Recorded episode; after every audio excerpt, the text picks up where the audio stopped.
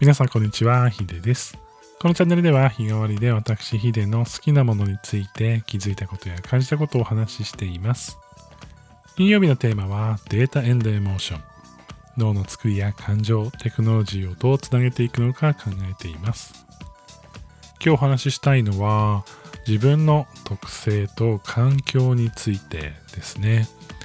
最近ちょっとですね、こう特性があるお子さんの相談を受けまして、で特性というのは何かっていうと、例えば多動であったりとか、まあね、こう落ち着きがない状態であったりとか、えー、何かにこう、囚われすぎてうまく自分の表現ができなかったりとか、まあ、場面科目のように、まあ、誰かと話すときにと、特定の状況下において全く喋れなくなってしまうとか、まあ、いろんなものがあったりするんですけれども、まあ、それって、まあ、もともと発達障害とか、まあ、そういったアスペルガーとかですね、いろいろ言われる中でくくられることが多くてですね、え実際にうちの息子ですね、僕の息子も、ま、アスペルガーと ADHD 発達障害を併せ持って発症しているという感じになっているので、まあ、僕自身も理解があるんですけれども、まあ、今日受けたこう相談で言うと、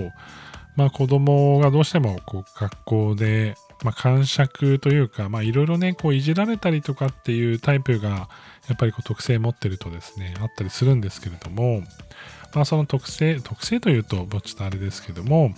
あのー、まあちょっとその癖みたいなものがすごくからかわれていて、学校に行きたくなくなってると。で、学校でも、まあ、かなりその衝動的なものを抑えられなくなっているっていう時に、まあ怒ってもう机を投げ倒したりとかね、まあそういったことが例えばあると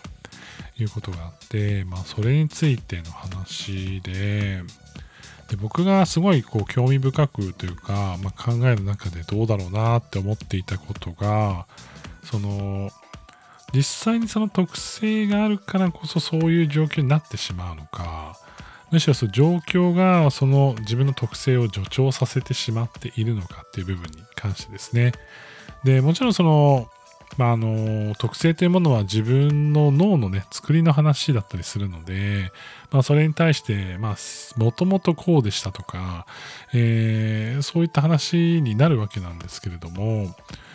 僕は今その話を聞いて、まあ、例えばその学校とかあとその、まあ、職場とかもそうですよね、ま、パニック障害になってしまうような方っていうのはもともとパニック障害とかこう自分の中でのその特性が出てしまう瞬間っていうのがあるわけではなくて結構それによってストレスを感じるっていうことがこうそのなんていう体験を深く刻み込みすぎていて、まあ、それをベースにしか動けなくなってしまうって感じになってしまうと思うんですよね。なので、まあ、先ほど相談を受けた、まあ、その学校で、まあ、机をね倒してしまうようなこう攻撃性が出てしまうっていう子っていうのはもともと攻撃性を持っていないかもしれないんだけど、まあ、なかなかこう馴染めないうちにその怒りのやり場とかを攻撃するにしかエネルギーを向けられなくなってしまって、まあ、その後もそれがまあ自分の発散の形として定着してしまうみたいなことが結構ある気がするんですよね。でなんでこういう話をするかっていうと、実はうちの子も結構その、えー、まあ、いろんな特性でこう学校生活の中で浮いてしまう時期とかもあったりとかしていて、まあ、そうするとですねその、まあ、特性っていうものがこう大きくなってしまうんじゃないかなっていうふうに思うんですけれども、まあ、僕の,、まあその息子の場合は割とその周りに恵まれていてあそれはそういうものだよねとか全然その受け入れてもらえる先生とかお友達がすごく多かったんですよ。で、結果的にどうなったかっていうと、その診断を受けてるんですけど、診断を受ける前でもすでに自分のそのできないことっていうのは自分で認識していて、それを素直に認めることができていたんですよね。で特性っていうのは自分で認めることができるようになってくるとどんどんと自分の環境を変えていくことができるようになっていくのでそこを自分で認識できるかどうかってすごく大事なポイントになってくるんですよ。で、その、まあ、体制がついたというか、まあ、やっぱ恵まれた環境だったからこそ自分の特性がどうであるって理解が進んで、かつそれを、まあ、まあ、進んでというかそれを受け入れる、受け入れることができるようになって、どんどん理解が進んでいったっていうのがあるんですよね。なので、もし今、まあ、攻撃性があったりとか出てきてしまって、で、そういう、こう、特性が強くなってきてしまうっていう子は、もしかしたら今の環境がそれをこう助長してる可能性もあるし、あの、それをね、取り除いてしまうと、またそれはそれで、こう、責任感が出てしまって、なかなか前に進めないんですって子もいると思うんですけれども、まあ一度ね、その環境を変えてみて、その中で今できることは何だろうとか、まあ、できた時に自分が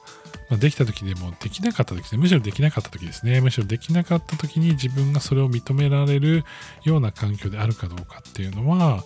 えー、ちょっとね、こう見直してみてもいいんじゃないかなっていうふうに思っています。なかなかこう自分のできることできないことっていうのは大人でもね、こう確認というか、まあ理解するのってなかなか難しいので、まあ子供については周りの人たちが頑張って観察して、